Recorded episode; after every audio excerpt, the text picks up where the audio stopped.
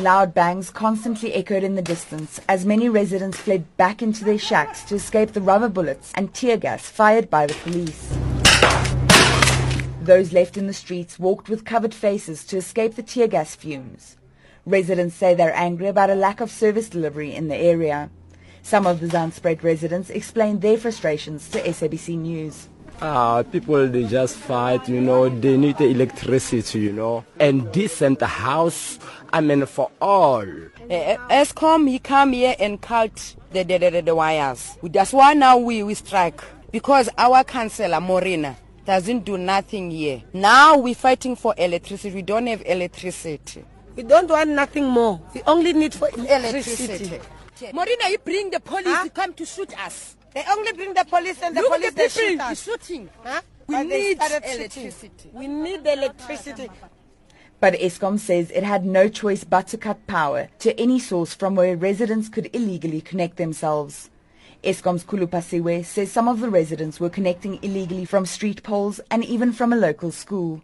We have wires all over the place. Some of them crossing over the road, which is Beyers Naude. Some of the people who trampled these uh, wires were electrocuted, and others, unfortunately, have lost their lives. So, to avoid a situation where other people were going to be killed or maimed, the Department of Labor instructed both Eskom and City Power to go and remove the wires, which is what we did. The residents, however, are not happy. Chanting protesters threw rocks and glass while the police, who retaliated with rubber bullets, forced protesters away from the main roads and back into the township streets. Shops were looted and lamp poles and traffic lights pulled down, while burning tires continued to block Beyers Naude and Peter Road. The police's K. Makhubela says at least 10 people have been arrested for public violence, looting, and malicious damage to property. The situation in Zanzibar is still tense. Uh, the roads are still blocked. So we are continuing uh, monitoring the situation and uh, we will be around until the situation is normalized. An automobile yard, a pep store, a liquor store and a petrol station were among the properties targeted.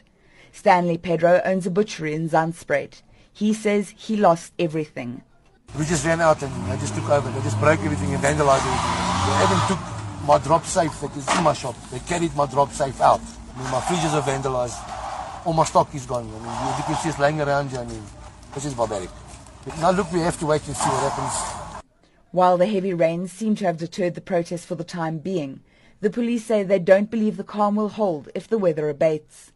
Residents say they will continue until their demands for electricity are met.